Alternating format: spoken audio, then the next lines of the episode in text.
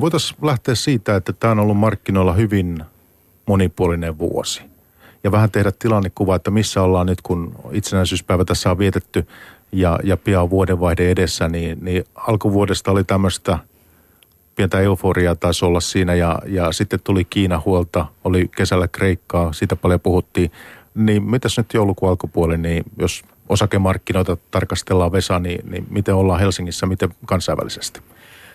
No kaiken kaikkiaan tilanne on semmoinen, että tämä on hyvin keskuspankkivetoinen vuosi ollut. Keskuspankit on määrittänyt vauhtia tälle vuodelle. Alkuvuodesta euforiaa koettiin, kun määrällisen elvytyksen Euroopan keskuspankki ää, aloitti ja sitten sieltä tultiin vähän kolisemalla alas, kun tuota, ei ne, ei ne sitten niin maailmaa pelastanutkaan välttämättä nämä keskuspankin toimet. Ja loppuvuosi onkin sitten jännitetty, että milloin Yhdysvaltojen keskuspankki lähtee korkoja nostamaan. Tänä päivänä ollaan ehkä sen tyylisessä tilanteessa, että ei tuolla markkinoilla minkäännäköistä arvostuskuplaa näytä olevan, eikä, eikä tota perinteisillä arvostusmuuttuilla mitattuna osakkeet ei poikkeuksellisen kalliilta näytä. Mutta kun kuitenkin on eletty tällaista noususykliä 6,5 vuotta 2009 kevästä lähtien osakekurssit on noussut, niin kaipa ehkä sen verran voi sanoa, että sellainen kovin puhti tuolta markkinoilta on poissa. Yhdysvaltojen osakemarkkinahan ei ole tänä vuonna yhtään mihinkään liikkunut. Eurosijoittajan näkökulmasta koko tuotto on tullut valuutasta, eli euro suhteessa dollariin on heikentynyt ja dollarin vahvistuminen on sitten tuottoja tuonut kymmenkunta prosenttia, mutta e, muualtahan sitä ei ole Yhdysvaltojen markkinoilta tullut. Ja Euroopan markkina nyt sitten on mennyt vähän mukavemmin, mutta sielläkin varmaan vahvin nousu on takana päin. Ja itse mä olisin ver- vertaamassa tätä isoa kuvaa vähän sellaiseen maratonjuoksuun, että 6,5 vuotta maratonjuoksua on juostu ja tota, ehkä nyt on sitten, jos ei ihan olla siellä kalkkiviivoilla, niin ollaan tultu sille viimeiselle stadikkakierrokselle ja sitä lähdetään juoksemaan. Inka. No oikeastaan Vesa aika hyvin tässä jo tiivistikin tämän vuoden, eli alkuvuodesta elettiin hyvää aikaa, kun Euroopan keskuspankki lähti elvyttämään voimakkaasti ja sitten kesällähän saatiin aika paljon takapakkia, kun tuli Kiina huolia markkinoille ja kesä oli itse asiassa tosi heikkoa aikaa ja syksyllä nähtiin pohjat ja nyt sitten oikeastaan viimeiset pari kuukautta ollaan odotettu Euroopan keskuspankin lisäelvytystä ja kun nämä viime viikolla sitten Euroopan keskuspankin toimet saatiin, niin ne oli ehkä jonkinmoinen pieni pettymys sitten kuitenkin markkinoille ja, ja niin kuin Vesa sanoi, niin Yhdysvalloissa markkina on aika paikallaan ollut tänä vuonna. Tietysti vuoden sisällä on ollut liikkeitä, mutta että nettona ollaan aika lähellä plus miinus nollaa. No mainitsit Inka tämän Kiina, Kiina tuota puolen. Missä tämän Kiinan huolten kanssa ollaan nyt? Onko nämä huolet missä määrin väistynyt? No ei ne kyllä varmaan ole millään tavalla väistynyt eikä väistymässäkään. Eli kyllä Kiinan talouskasvu on tällä hetkellä se, mikä kaikkein eniten varmasti huolestuttaa. Se on kuitenkin maailman suurimpia talouksia ja, ja toki se, että jos Kiina, Kiinan talous voimakkaasti jarruttaa, niin se on ihan selvää, että se tulee näkymään myöskin muualla maailmassa ja, ja on jo näkynyt esimerkiksi raaka-aineiden hinnoissa ja tietysti myöskin pörsseissä. Joo, puhutaan noista raaka-aineista vielä tuonempana lisää, mutta että siis mä oon itse ollut vähän siinä mielikuvassa, että, että tämä pahimmat Kiinapelot, mitkä alkusyksystä oli, ne olisi vähän helpottanut. No toi Kiinan kehitys on varmaankin sen tyyppinen, että se ei ole ihan heti ohi. Että Kiinalla on tällainen iso rakennemuutos menossa taloudessa. Kiinan 30 vuotta tuppas kasvamaan tuollaista keskimääräistä 10 prosentin vuotosta vauhtia ja nyt Kiinalla myös on aktiivinen politiikka, että talouden rakennetta halutaan muuttaa pois tällaisesta investointivetosesta, vientivetosesta taloudesta kohti keskiluokkaista kulutusyhteiskuntaa. Ja se tarkoittaa samalla, että se talouskasvu vääjäämättä tulee tämän myötä hidastumaan. Mutta silloin kun se hidastuu, sanotaanpa nyt vaikka menneestä 10 prosentista puolittuu 5 prosenttiin maassa on investoitu valtavasti. Todennäköisesti siellä on investointikupla käsillä, niin meillä on valtava määrä ylikapasiteettia taloudessa, jota pitää sulatella pois. Kiina on, no Inka tuossa mainitsikin jo, paljon kysynyt raaka-aineita.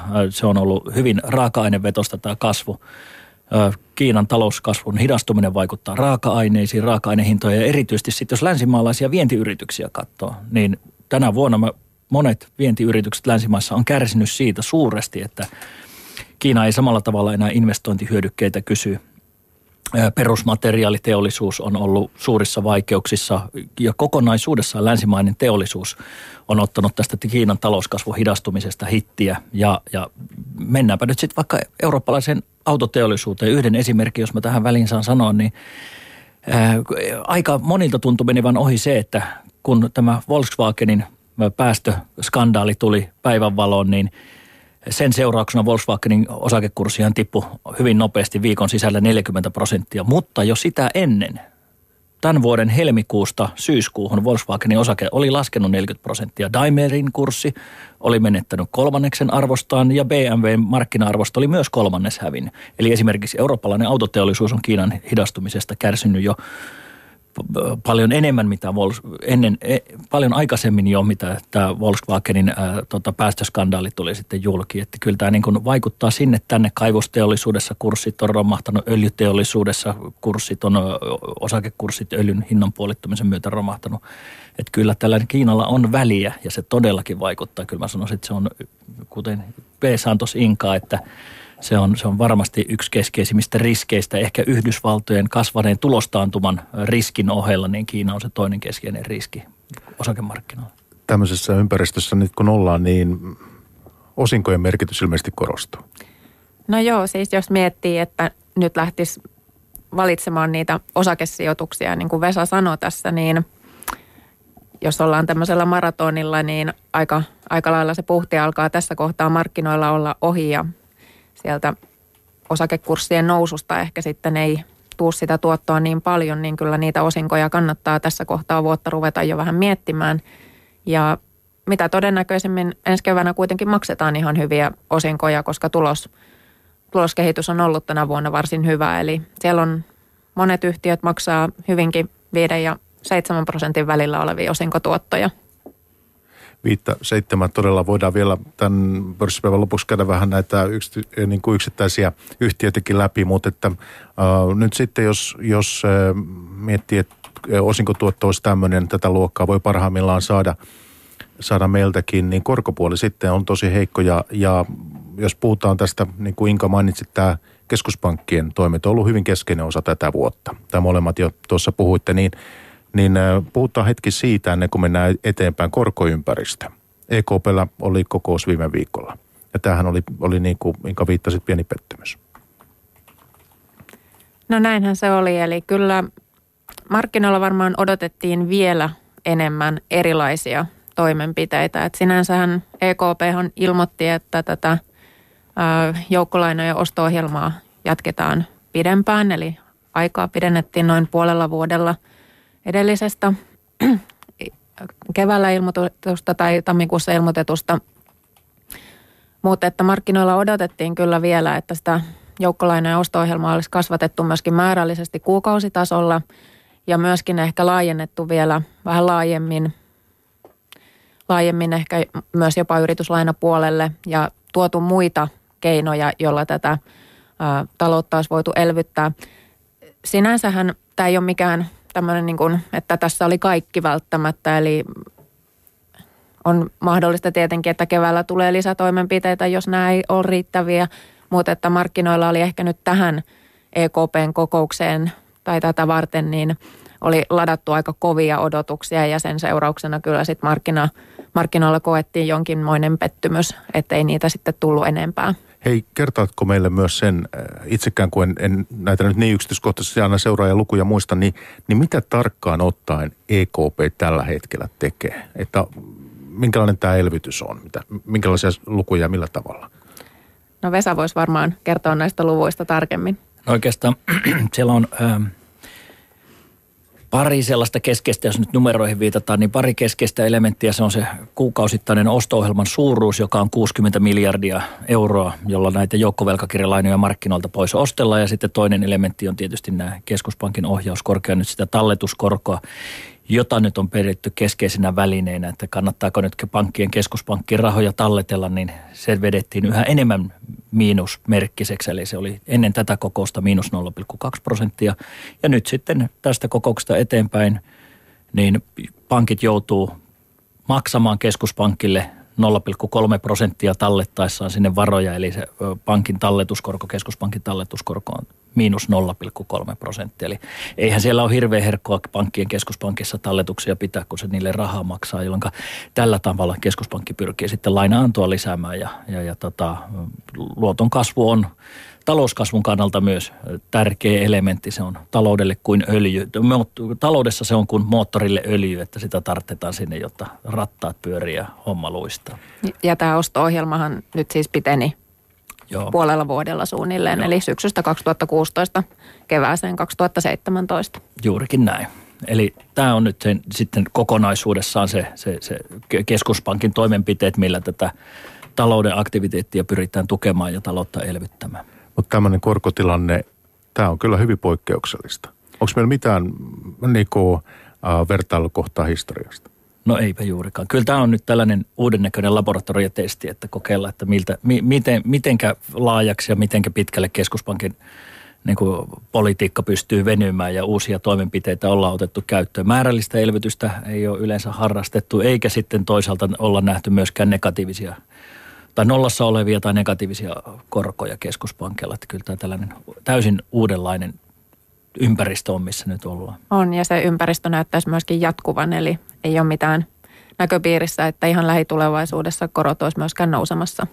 Niin, jos miettii tallettajan tai kotitalouksien kannalta, asuntovelallisen tai tallettajan kannalta tilannetta, niin kyllä tämä matalien korkojen ympäristö tulee jatkumaan vielä pitkään. Että asuntovelallisellehan tämä on kiva juttu, kun toi markkinakorot siellä, lyhyet euriporit, joihin yleensä lainat on sidottu, niin ne on nollassa tai vähän miinuksen puolella. Eli tämä ympäristö ei ole minnekään katoamassa. Ei 2016 eikä vielä 2017 vuonna. Että ainakin vielä pari seuraavaa vuotta eletään tällaisella, voisiko sanoa nolla korkojen ympäristössä Euroopassa. Ja toki sitten tallettajalla niin se on vähän surullisempi tarina, koska hänen tuottonsa nyt sitten tileiltä tai määräaikaistalletuksista, niin ne nyt on siellä aika lähellä nolla, että sieltä ei ole paljon irrotettavissa.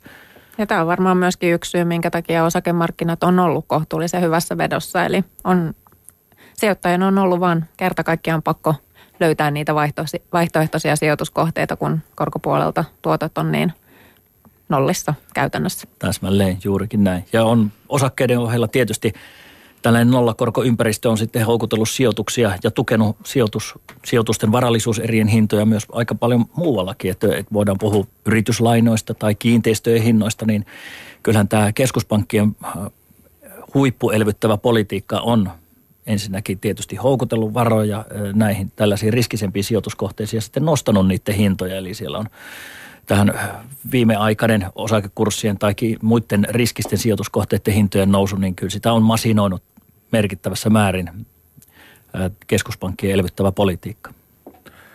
Ihan lyhyesti, jos otetaan se, että kun, kun tämä korkotaso on tällainen, niin yrityslainat on kuitenkin olemassa.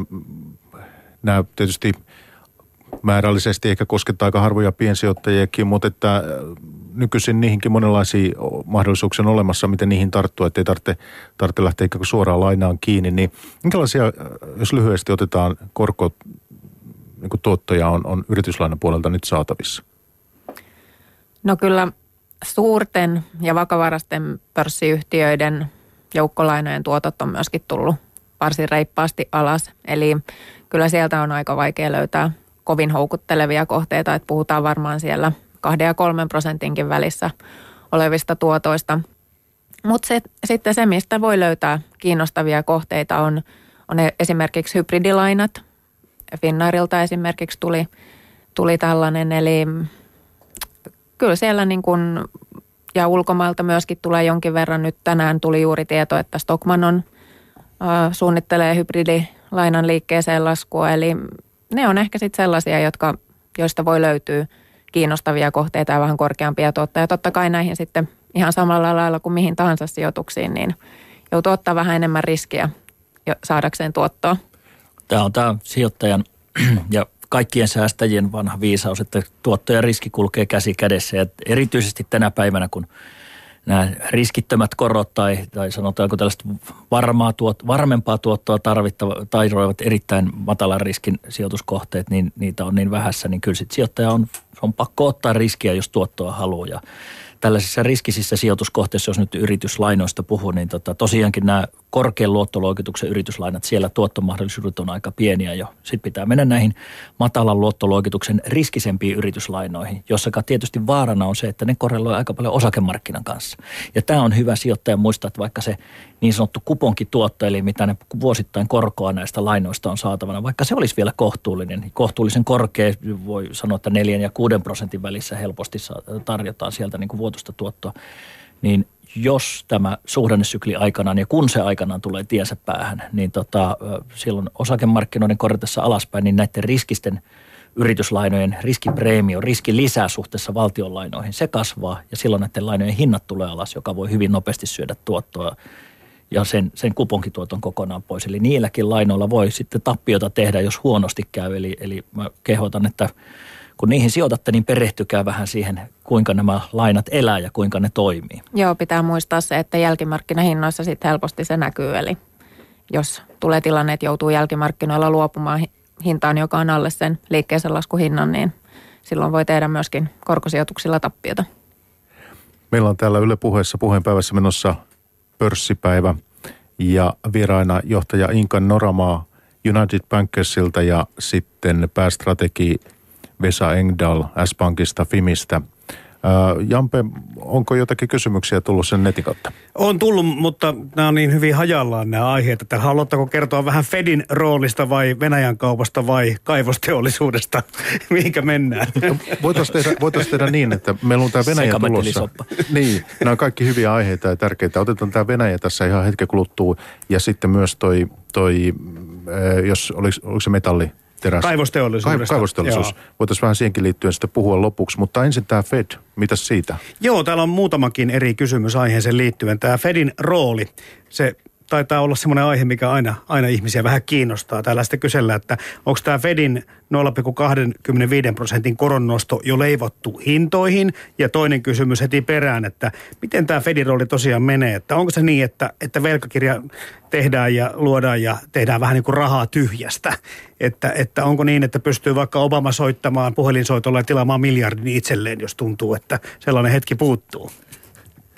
No Keskuspankki, joo. Keskuspankki on siitä jännä eläin, että keskuspankki yksinkertaista ei voi sanoa. Tämän radioajan puitteissa niin ei, ei lähdetä niin hifistelemään tällä aiheella, vaan mennään niin mutkat suoriksi. Mutta keskuspankki mm. periaatteessa voi ja luo rahaa tyhjästä, mutta se mm. toimii niin, että keskuspankki pystyy kasvattamaan tasettaan sillä tavalla, että se laskee yhtäältä rahaa liikkeelle ja sinne toiselle puolelle tasetta se ostaa vaikka valtion velkakirjoja tai muita arvopapereita ja, ja muita sijoituskohteita. Eli tällä tavalla niin kuin, ää, keskuspankki tasettaan kasvattamalla luo ikään kuin rahaa tyhjästä. Näin se toimii. Mutta ei nyt ihan sitten kuitenkaan niin, että tota presidentti soittaa ja tilaa sieltä miljardin, vaan kyllähän tässä niin kuin keskuspankki on viime kädessä riippumaton elin ja, ja, ja ei ole poliitikkojen eikä tota, hallitusten ohjailtavissa ja tällä tavalla. Mutta yksityinenhän kuitenkin, miten tämä Fedin omistus menee?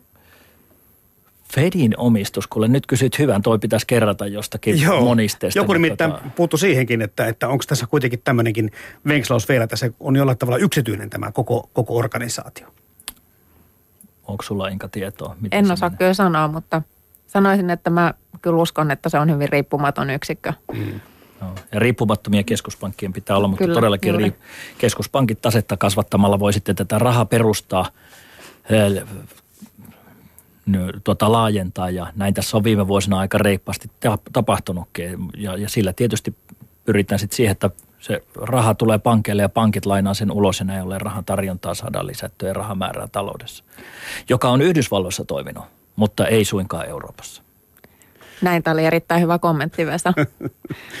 mutta siis tämä toinen osa tätä kysymystä, eli onko tämä odotettu koronnosto jo korteissa, mm. niin kyllä se käytännössä alkaa olla, että se on niin, pidetään niin suurena sitä todennäköisyyttä tälle tulevalle koronostolle, joka on siis tulossa ensi viikolla.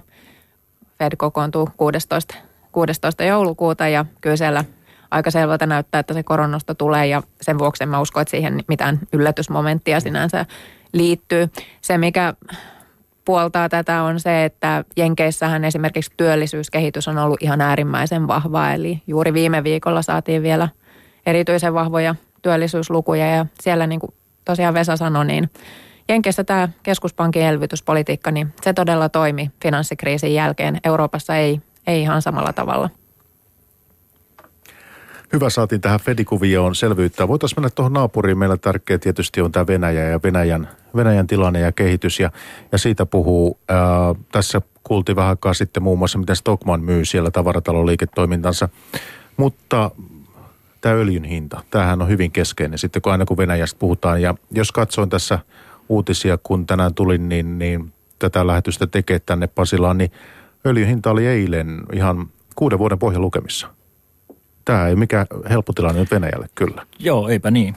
Tota, Brent taitaa olla aika tasan 40 ja tämä Texasin öljy on mennyt jo paljon alle 40, taisi olla jossakin 37-38, kun viimeksi sitä vilkkuilin eilen tänään. Ja tota, kyllähän se öljy alkaa aika edulliselta näyttää. On se joskus alemmallakin tasolla käynyt, mutta toki sillä on niin kuin, me, uskotaan, että öljy tulee säilymään halpana ja mahdollisesti vielä edelleen nykytasoilta jonkun verran halpenee. OPEC ei ole saanut tuotantoleikkauksista sovittua. OPEC tuntuu siltä, niin, että Saudit etunenässä haluaa mieluumminkin ottaa markkinaosuutta, kun lähteä toimimaan tällaisena kysynnän ja tarinan tasapainottajana siellä varaventtiilinä.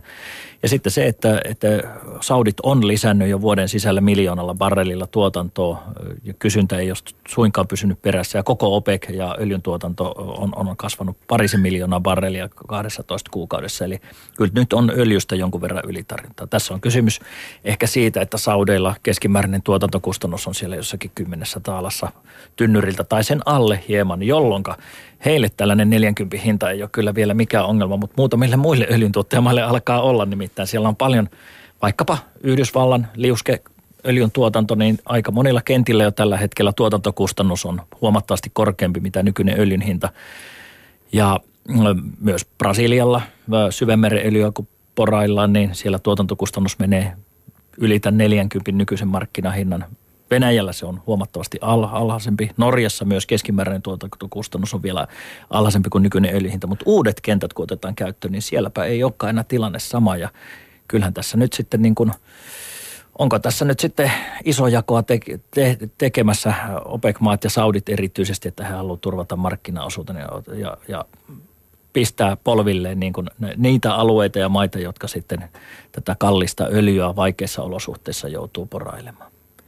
Näinpä, ja tuosta voisi vielä sen verran palata tähän Venäjän tilanteeseen, niin kyllähän tämä todella on näkynyt Venäjän taloudessa. Eli tämän vuoden osalta odotetaan ehkä semmoista noin 3,9, pikkasen vajaa 4 prosentin BKT-laskua koko vuoden osalta. Ja ensi vuodellekin aika lähelle nolla kasvua, ehkä pikkasen plussalla. Eli kyllä tämä vielä tulee näkymään Venäjän taloudessa voimakkaasti. Ja totta kai Venäjä on meidän naapuri, se on ollut erittäin tärkeä kauppakumppani – monelle suomalaiselle vientiyhtiölle tärkeä kumppani, niin kyllä tämä vielä jonkin verran näkyy myöskin suomalaisissa yrityksissä.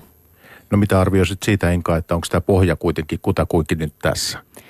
No markkinoillahan on tyypillistä se, että osakekurssit usein heijastaa sitä tulevaa kehitystä, eli yritetään aina arvata, että missä ollaan suunnilleen puolen vuoden päästä, että kyllähän totta kai negatiivisia odotuksia aina – hinnoitellaan sitten osakkeisiin, että ehkä nyt voi juuri sanoa, että varmaan ollaan ehkä muodostamassa jonkinlaista pohjaa, koska odotuksissa kuitenkin on, että pikkuhiljaa Venäjälläkin se elpyminen voisi lähteä käyntiin. Toki silläkin on riskejä, eli on hyvä muistaa se, että nyt on taas myöskin geopoliittisia, geopoliittisia riskejä. Syyrian tilanne, nyt Turkki-Venäjä kinastelevat ja tuleeko siitä lisää talouspakotteita, tämän tyyppisiä asioita, niin nämä on aina semmoisia, jotka sitten saattaa kallistaa vaakakuppia suuntaan tai toiseen. Niin oikeastaan tähän vähän liittyykin tämä, täällä tämmöinen montaosainen kysymys kanssa, jossa otetaan tähän Suomen ja Venäjän erityissuhteisiin sillä tavalla kantaa, että, että, että koko EUn aikana on vähän osoittautunut siltä, että Suomi ei pärjää näillä sisämarkkinoilla niin hyvin, että olisiko kuitenkin viisanta ottaa niin kuin lakki käteen ja kääntyä Venäjän puoleen vähän niin kuin, niin kuin nöyremminkin, ja kun puhutaan elintarvikkeista tai polttoainetta tai muista kaupasta. Eli, eli onko se kuitenkin se jo, jollain tavalla, niin kuin pitäisikö meidän olla sitten sinne päin vähän aulimpia ö, tekemään näitä, näitä diilejä sitten kuin, kuin muualle, kun sieltä ei enää apua tulevan? Kyllähän Venäjä meille on tärkeä kauppakumppani tänäkin päivänä että, että, ja, ja sen toivoisi, että se säilyy sellaisena, että tietysti Suomen on hirveän vaikea tästä EUn yhteisestä rintamasta revetä ja alkaa jotakin muuta tehdä, kun jos yhteisistä kauppapakotteista on sovittu. Että siinä mä niin kuin näen, että Suomella on hyvin vähän liikkumatilaa, mutta toivon, että tilanne normalisoituisi nopeasti. Se on kuitenkin Venäjät kolmen tärkeimmän kauppakumppanin joukossa, että jos tärkeimpänä on Saksa ja toisena Ruotsi, niin Venäjä on hyvä kolmonen ja ää, sillä, sillä on meidän maalle merkitystä ja jos se kauppa siitä tuhoutuu, niin kyllä se aikamoisen aukon jättää meille yritysten liiketoimintaan ja työpaikkoihin sitten, että parempi, parempi olisi, että saataisiin suhteet kuntoon EUn ja Venäjän välillä, mutta kyllä meidän on vaan vähän pakko olla sinne yhteisessä rintamassakin myös. Okei, sen verran vielä öljyhintaan että, ja tähän Venäjä-hommaan, että Vesa mainitsit tuossa, että, että tämä nykyinen öljyn hinta, niin Venäjällä kuitenkin tuotantokustannus on tätä nykyistä alhais, alhaisempi. Että vielä voittoa tehdään tälläkin. Kyllä, tällä hinnalla vielä Venäjän öljyteollisuus tahkoo hyvää tulosta, että se ei ole niin kuin ongelma Venäjälle tämä, venäläiselle öljyyhtiölle tämä öljyn hinta, mutta se on Venäjän valtiolle, koska budjetti on rakennettu paljon korkeammalle öljyn hinnalle ja te, sehän näkyy siinä, että nythän jo Venäjä näitä turvapuskureita, rahastoja, mitä sinne on koottu, niin syö koko ajan, eli budjetti on massiivisen alijäämäinen nykyisellä öljyn hinnalla ja se pitäisi olla niin kuin tuplat siellä 80 ja 100 välissä, niin sitten alettaisiin olla lähellä budjettitasapainoa, joten tämä on erityinen ongelma Venäjälle. Ja muutenkin Venäjän riippuvuus raaka-aineista, ei, ei pelkästään öljyn hinta ole tullut alas, mutta myös koko globaali raaka-ainesykli on jo ollut useamman vuoden laskeva ja kyllä me nähdään niin, että ei, ei pelkästään öljy, mutta myös muut raaka-aineet ja varsinkin muut raaka-aineet siellä teollisissa raaka-aineissa metalleissa lasku jatkuu. Että se, se, se ei ole suinkaan ohi, koska tällainen – Kiinan investointivetoinen taloussykli on tullut tiensä päähän jo vuosia sitten ja Kiina ei enää samalla tavalla vedä raaka-aineita. Esimerkiksi teräs. Otetaan nyt vaikka yksi teräs esimerkki. Kiinassa jo tällä hetkellä teräksen kulutus laskee. Kiina oli muutama vuosi sitten vielä teräksen tuoja. Tänä päivänä Kiina on teräs, teräksen viejä. Kiina, Kiina on teräksen tuotantokapasiteettia itse valtavasti kasvattanut Jotenka nyt maailman markkinoille alkaa virrata kiinalaista terästä ja ne, Kiina kuluttaa maailman teräksestä edelleenkin 60 prosenttia, se pitää muistaa. Mutta kun ne tuottaa jo yli oman tarpeen ja se, sitten koko muu globaali terästeollisuus on ongelmissa. Voi vaikka suomalaista outokumpua tai sitten SSABtä katsella ja miettiä sen pitkän aikavälin menestys menestyksen tekijöitä tai markkinanäkymiä, niin eihän se hirveän lohduselta näytä. Palataan tuohon hetken kuluttua, mutta sitä ennen niin tämä öljyhinta vielä tietysti se on ongelma, mutta sehän on myös mahdollisuus. Jokuhan siitäkin hyötyy. Kuljetuskustannukset tämmöiset, että ää, sehän voi luoda myös jonkinlaista tiettyä kasvua tai, tai jotakin iloa siitä jollekin. Ei se ole pelkästään negatiivinen asia. No joo, kyllähän se tietysti vaikuttaa energiakustannuksiin. Ihan peruskuluttajalle polttoainekustannukset saattaa laskea, eli totta kai se jättää sitten varoja käyttöön johonkin muuhun kohteeseen, että toki sillä on myöskin etuja.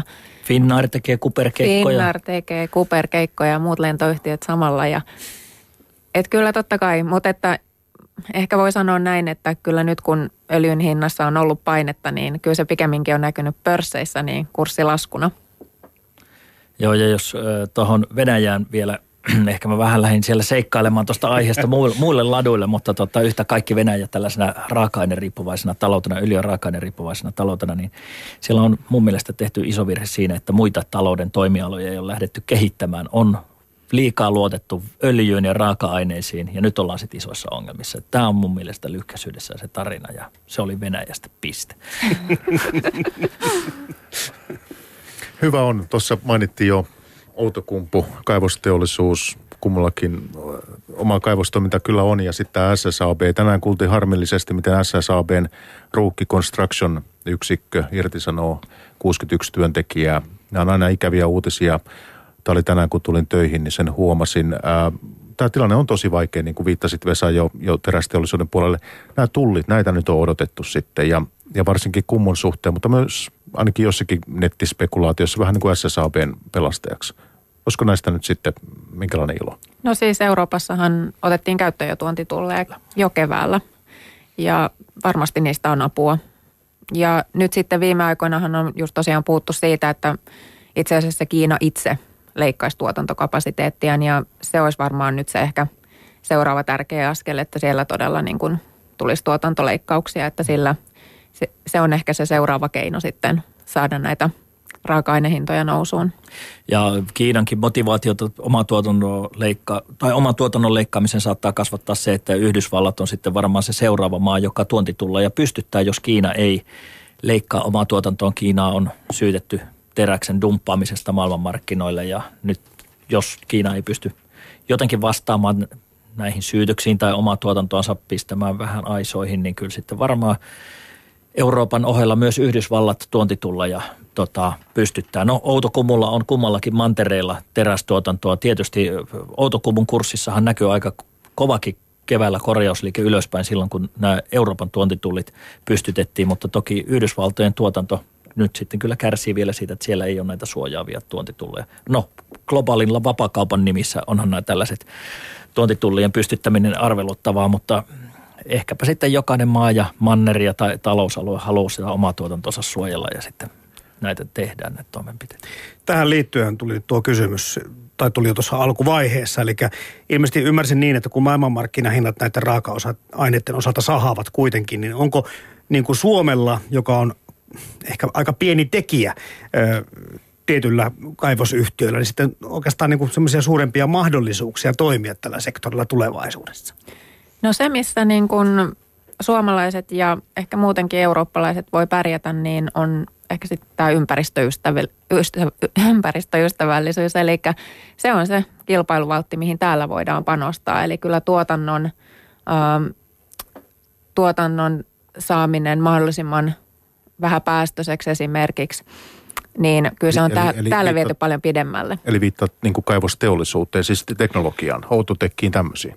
No myöskin, siis esimerkiksi SSABllahan on hyvin pitkälle viety ähm, tuotantolaitosten äh, tehostaminen ja siellä puhutaan ihan erilaisesta niin kuin päästötasosta, mitä esimerkiksi Kiinan terästeollisuuden päästöt on, että kyllä niin kuin se voi olla se yksi kilpailuvaltti, mihin kiinnitetään huomiota.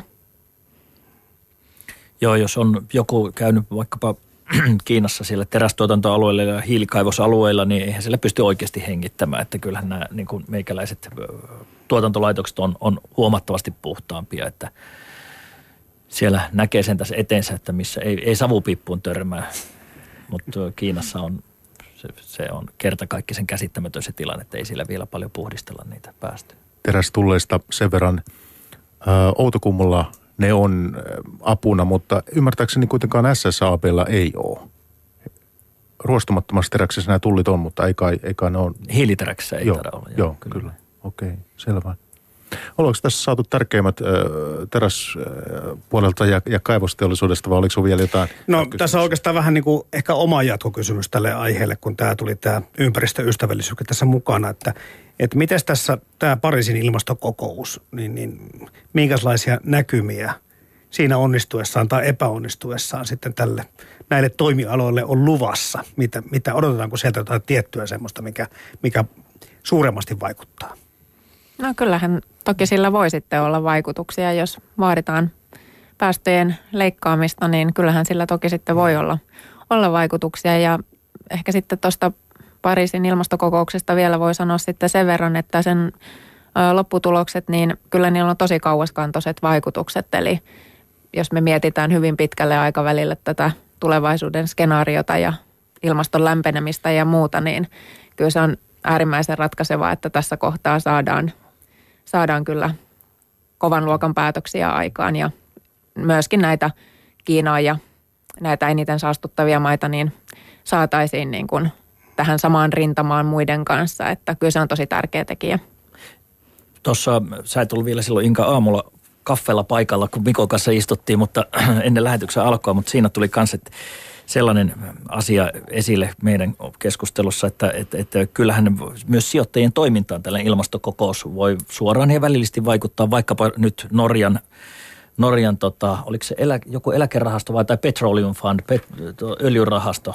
Eläkerahasto, joo. Niin tota, tällaiset niin kuin hiilisijoitukset on mennyt pannaan ja hiili, hiilitoimialalle ei sijoitella. Ja tämä voi sitten kyllä aiheuttaa sen, että muutkin sijoittajat alkaa, institutionaaliset isot sijoittajat, mm. katsella niitä toimialoja, että ilmaa saastuttaviin teollisuuden aloihin, vaikkapa hiiliteollisuuteen, ei sijoiteta. Että tämä samalla tavalla kuin ehkä nyt on jo tällaista negatiivista arvottamista, että ei lähdetä ydinaseteollisuuteen sijoittamaan tai ei tupakkateollisuuteen tai ei aikuisviihdeteollisuuteen, niin kohta siellä lukee mm. sitten hiiliteollisuus.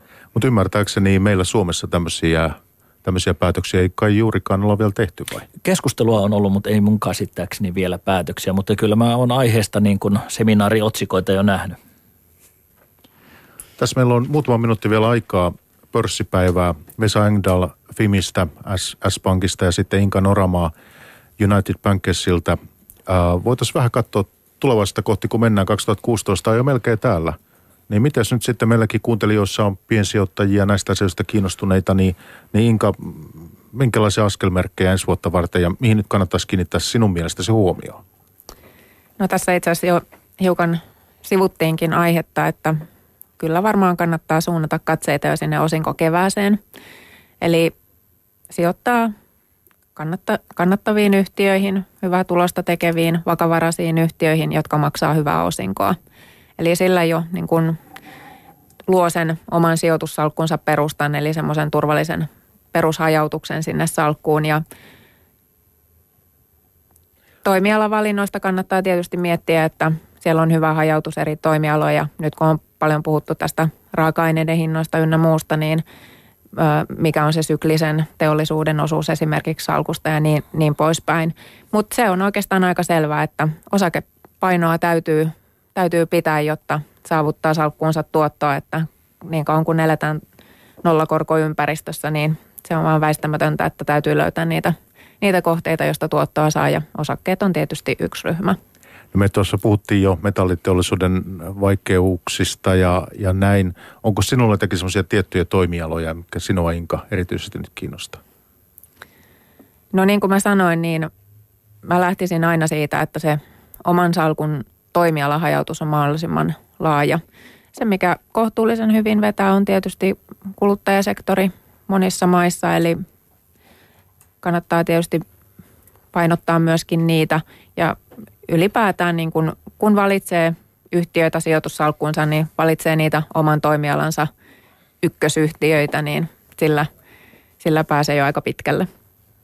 Joo, siis tota, mäkin olen tässä viime aikoina pohdiskellut, että toi 2016 tosiaankin sieltä vyöryy päälle ja onko nyt sitten ainut keino, millä ensi vuonna tehdään rahaa, niin keskuspankin painokoneet, siihenkin pitää turvautua, mutta toivottavasti vielä löytyy sijoituskohteitakin ihan tavallisille sijoittajille, joilla tota, pystyy tuottoa irrottamaan. Korkoympäristö on se, mikä on. Korot säilyy erittäin alasena korko, eri korkosegmenteistä, niin ne tuotonlähteet on hyvin rajalliset, jolloin sitten pitää lähteä riskisempiä sijoituskohteita katsomaan, jos tuottoa haluaa varoille. Ja kyllä PSA on tuossa kanssa tälläkin kertaa inka, että osakkeet, osinko-osakkeet, osinkotuotot on houkuttelevia 5-7 prosentin osinkoja on tarjolla monista yhtiöistä ja silloin en näkisi mitään syytä, miksi ei niitä lähtisi metsästelemään. Kiinteistöt voi olla sellainen vielä edelleenkin hyvä sijoituskohde, kun miettii, että korot ja näin, myös, näin ollen myös rahoituskustannukset kiinteisty, tota, kiinteistössä säilyy alhaisella tasolla, vuokratuotot on kohtuullisia ja sellaiset vaihtoehtoiset sijoitukset, jotka ehkä tai muutkin, jotka tasasta kassavirtaa tarjoaa. Raaka-aineisiin tai tällaisiin niin kuin metalleihin, energian en olisi vielä ihan koskemassa. Öljyyhtiöt saattaa olla jo pikkuhiljaa pohjaamassa, mutta muuten kaivosteollisuus ei ole kyllä yksi niistä yksi niitä sektoreita, johon ensimmäisenä olisi nyt vielä rahoja tunkemassa. Ja suosikkisektorista ehkä tuollaiset teknologia, terveydenhuolto, kuluttajasektori, jotka uskon, että pärjää paremmin. Mutta kaiken kaikkiaan tämä pitkään jatkunut, kuusi vuotta jatkunut osakemarkkinasykli, niin mä ehkä korostasin sitä, että se on todennäköisesti lähestymässä loppuaan tiensä päähän tulossa. Ei välttämättä ensi vuonna, mutta sijoittajan on hyvä siihen niin varautua, että ainakin ensi vuoden aikana katsoa, että riskitaso salkussa on sitten sellainen, että kestää vähän isommankin laskun kuin aikanaan se syklinen korjaus, kunnon markkinakorjaus alaspäin tulee. S-Pankin ja Fimin päästrategi Vesa Engdahl vieraana meillä tuossa lopuksi äänessä ja sitten johtaja Inka Noramaa UB omaisuuden hoidosta United Bankersilta. Kiitos molemmille, että pääsitte käymään pörssipäivässä. Kiva. Kiitos, Kiitos paljon.